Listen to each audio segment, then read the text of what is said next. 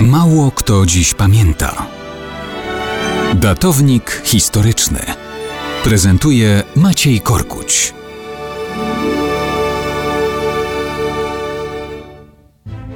Mało kto dziś pamięta o paryskich zamieszkach z lutego 1934 roku.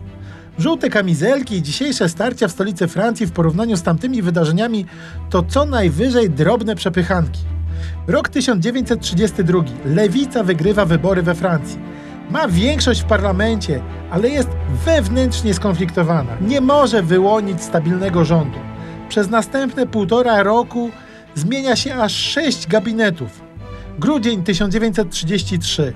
Wybucha afera finansowa wokół postaci sprawnego oszusta Serge'a Stawiskiego, powiązanego ze światem mediów i polityki, nie wyłączając lewicowych ministrów. W czasie aresztowania Stawiski ginie od strzału z pistoletu. Wyjaśnienie oficjalne samobójstwo. Jak było naprawdę? Opinia publiczna jest tak rozkręcona, że w rządowe wersje nikt już nie wierzy.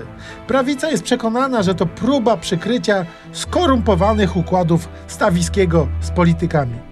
Luty 1934. W Paryżu zostaje zorganizowana gigantyczna manifestacja przeciwników rządu. Demonstruje co najmniej 100 tysięcy ludzi, dochodzi do zamieszek. Przy okazji są niszczone sprzęty, plądrowane sklepy. Kiedy tłum zmierza w stronę jednego z budynków parlamentu, policja używa broni. Wtedy nie było żadnych karabinów gładkolufowych. Jak strzelano, to padały trupy. Spirala nienawiści idzie w ruch. Demonstranci chwytają wtedy za kamienie, pałki, drągi i noże. Wylewają na bruk samochodowe oleje. Policyjna konnica nie jest na to przygotowana. Konie ślizgają się i przewracają. Nie są w stanie zachować szyku. Wściekły tłum zdziera policjantów z wierzchowców. Niektórzy zostają zlinczowani. Manifestanci podpalają jedno z ministerstw. Walki uliczne trwają do północy i dalej, następnego dnia.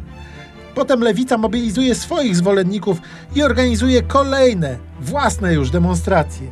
Zamieszki i walki trwają aż do 12 lutego 1934 roku. Bilans 28 zabitych, setki na zawsze okaleczonych i 2000 lżej rannych ludzi.